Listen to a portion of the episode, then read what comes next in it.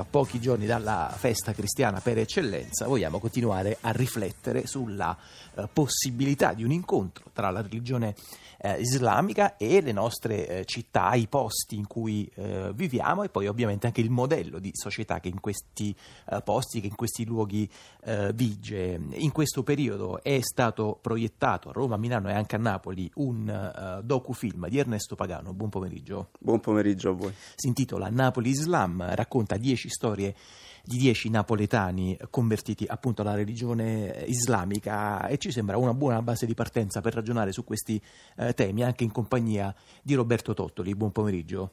Buon pomeriggio. Direttore del Dipartimento Asia, Africa, Mediterraneo e docente di islamistica all'Università orientale di eh, Napoli, che tra l'altro abbiamo appena scoperto di Ernesto Pagano, è stato anche eh, insegnante appunto in quanto Pagano e anche arabista oltre che, eh, oltre che regista. Allora, a loro due volevo intanto subito sottoporre una questione, come dire, giornalisticamente un po' calda, che appunto in queste ore eh, sta investendo un parlamentare italiano musulmano del PD che si chiama Khalid Chauki, eh, che è al centro di critiche, se non anche eh, a tratti di veri e propri attacchi da parte di diversi musulmani dopo una intervista che appunto Chauki ha rilasciato in cui diceva sostanzialmente eh, guardate che l'integrazione è fallita, il buonismo di una certa sinistra fa il nostro male e ai musulmani servirebbe un papa come Francesco. E poi Chauchi proseguiva dicendo è un problema di tutta la politica europea, si è preferita la coabitazione alla condivisione di minimi valori comuni. Uh, la sinistra uh, compra la pace sociale mantenendo milioni di giovani musulmani disoccupati ma non li include e li ghettizza. Poi quando questi allo sbando si buttano sul terrorismo alla ricerca di una nuova identità tende a giustificarli o comunque non li criminalizza come dovrebbe e neppure si apre un dibattito serio su che cosa non ha funzionato. Allora mi pare che sono appunto le parole dette poi da un parlamentare eh, musulmano che è sempre stato eh, lucido su questi temi e su queste questioni e un commento, anche se eh, breve, eh, lo chiederei intanto a Ernesto Pagano e poi a seguire a Roberto Tottoli. Beh, le questioni che solleva Khaled Chauchi sono questioni enormi. Eh, che, eh, che, in Italia, eh, insomma, io posso portare mio, la mia testimonianza da mh, persona che ha, che ha osservato dei fenomeni di integrazione. Anch'io sono abbastanza d'accordo con Ciauchi nel dire che eh, l'integrazione non deve essere uno spot politico, l'integrazione è una realtà. Eh, che esiste in Italia, eh, penso che esista più di quanto noi eh, ce la raccontiamo e, ed è quello che un po' ho osservato anche eh, nei mesi di riprese di Napoli Islam. Eh, l'integrazione esiste ma è lasciata ai singoli, alle piccole comunità eh, e certe volte produce dei risultati anche migliori rispetto alle politiche o cosiddette politiche di integrazione che sono state messe in piedi invece in Europa, in paesi come la Francia e il Regno Unito. Allora, questo è un tema molto importante, quello che stava sollevando Ernesto Pagano, appunto quanto deve essere, quanto è lasciato appunto all'azione dei singoli e quanto invece deve essere frutto di modelli, di sistemi, di strutture collettive, comunitarie eh, e appunto amministrative e anche politiche. Roberto Tottoli. Ah, io direi anch'io che per, quasi in maniera paradossale l'Italia non avendo dire, definito politica alla, alla, britannica o alla francese e non andando in direzione decisa di questo presunto multiculturalismo ha dato vita a forme di integrazione maggiore eccetera. Sciauchi comunque tocca un punto significativo di quella che è una, una difficoltà sociale attraverso tutta l'Europa, ovvero seconde e terze generazioni che anche per effetto delle crisi economiche eccetera non hanno pari opportunità. Io credo che qui si va a toccare quello che è un punto sensibile nella storia europea, che è un, insomma, una xenofobia che ha contrassegnato le società cristiane europee di fondo. Tanto più insidiosa ora che praticamente l'Europa è sostanzialmente decristianizzata per effetto della, della storia del XX secolo. Allora, eh, continueremo a appunto, raccontare e a seguire questo filo rosso di questi primi ragionamenti che hanno già subito messo sul piatto Ernesto Pagano e, e Roberto Tottoli, ma appunto abbiamo parlato del docufilm eh, Napoli eh, Islam, del quale adesso vi proponiamo 50 eh, eh, secondi e poi torniamo a parlarne con il regista.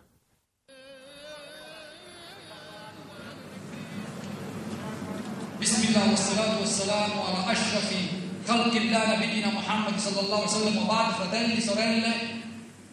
il sermone abbiamo riportato un hadith del profeta sallallahu alaihi wasallam. E quando riportiamo hadith del profeta wallahi fratelli se portassimo la parola di un grande filosofo di un grande uomo di fede di un grande sapiente di un grande uomo di cultura di un grande mufakkir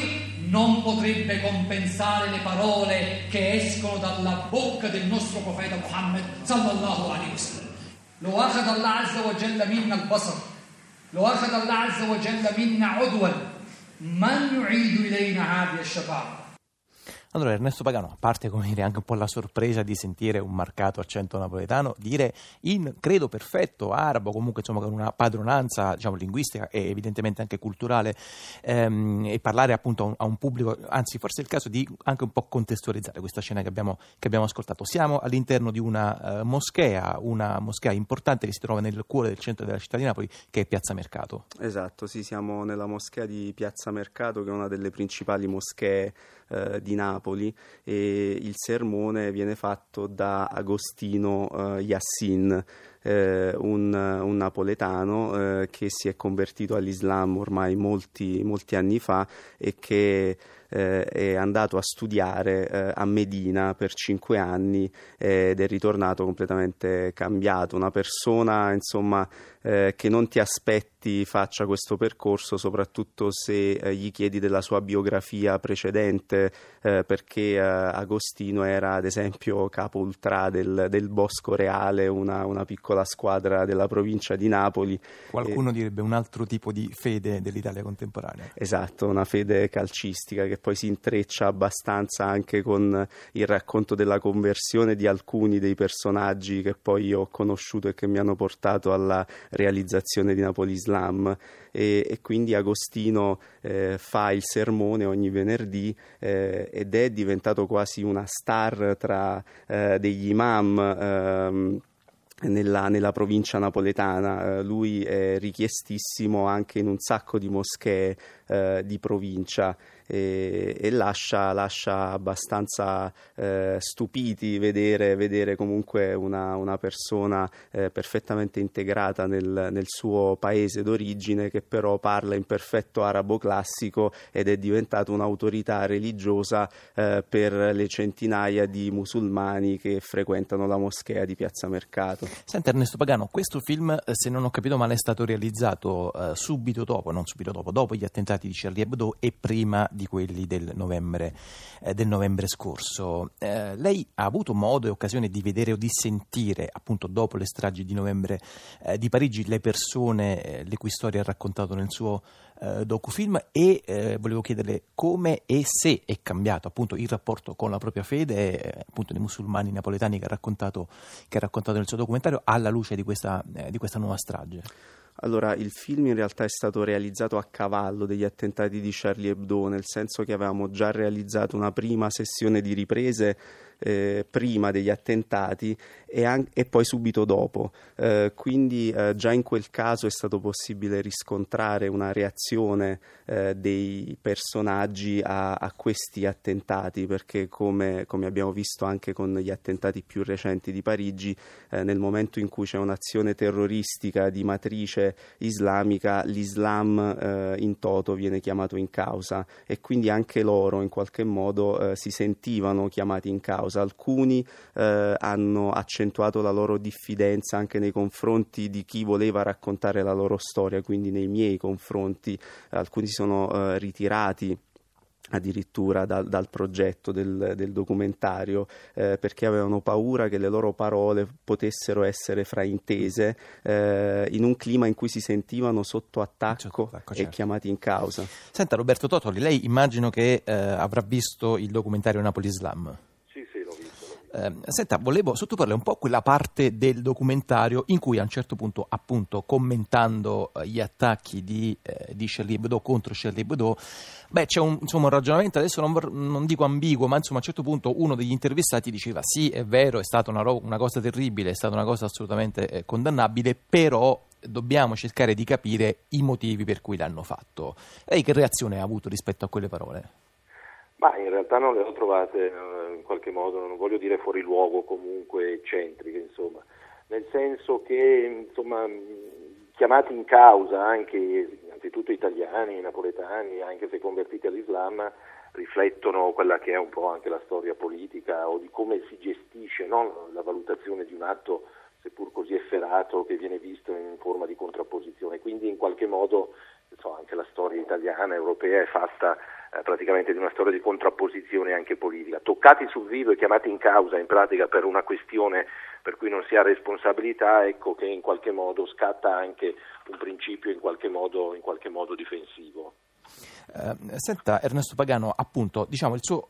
tentativo, il suo lavoro tenta di raccontare eh, come si vive poi anche nella pratica quotidiana una fede, quella eh, islamica, quella musulmana, che naturalmente è diciamo, difficile poi da applicare eh, in una città italiana, in particolar modo poi in una città eh, come, come, Napoli, benché Napoli sia una capitale della spiritualità anche della, e della tolleranza. In realtà è anche un po' difficile nascondersi la presenza di notevoli eh, perplessità rispetto a questo tema. Per esempio qualcuno dice, beh insomma, come si fa a coniugare un precetto islamico eh, legato alla concretezza appunto della vita quotidiana con alcune delle nostre normative. Spesso qualcuno fa per esempio la, l'esempio della carne eh, halal, della macellazione della carne eh, halal che sembrerebbe, anzi non che sembrerebbe, che è poi diciamo incompatibile con le normative italiane di macellazione eh, della carne. Lei che idea si è fatto per esempio rispetto a questi temi? Beh, ehm, proprio sulla carne halal, insomma, eh, qui si apre una questione che è, è, molto vecchia, in realtà di intesa tra eh, una comunità islamica italiana che ancora non ha una forma ben definita e lo Stato italiano. Eh, io penso che non ci sia niente di male in realtà a, eh, a proporre anche una eh, una dieta halal all'interno di strutture pubbliche nel momento in cui la presenza dei musulmani eh, continua ad, am- ad aumentare. Eh, il problema acquista anche nella comunità islamica in sé che non riesce a trovare dei rappresentanti eh, che in qualche modo eh, rappresentino appunto tutta la complessità e la galassia dell'Islam in Italia, anzi certe volte le comunità appaiono anche in, in competizione tra di loro. E, e, questo forse ritornando anche all'intervista di Shauki che dice eh, noi eh, musulmani vi invidiamo un papa, eh, insomma lui pone una questione eh, teologica molto, eh, molto rilevante, di, eh, lancia insomma nel campo dell'Islam una pietra, dice forse sarebbe bene avere un rappresentante, ma l'Islam è caratterizzato proprio dall'assenza di una chiesa e molto spesso le storie eh, che ho raccontato ehm, riflettono anche una disillusione nei confronti proprio della Chiesa, eh, perché vedono eh, molti convertiti all'Islam questa assenza di, eh, di, una, eh, di, una, mediazione tra l'uomo e Dio come un valore aggiunto della religione islamica e non come un ostacolo. Senta Roberto Tottoli, a proposito di mediazioni e di, in questo caso, mediatori, c'è un altro interrogativo, per esempio legato alla presenza e alla possibilità di interlocutori eh, credibili e anche affidabili ai quali, appunto, per esempio, assegnare le moschee e quindi anche i messaggi e anche i modelli che, per esempio, nelle celebrazioni vengono consegnati eh, agli uditori. C'è, secondo lei, da questo punto di vista, la possibilità di trovare una eh, quadra, come per esempio è successo con le sinagoghe eh, per gli ebrei?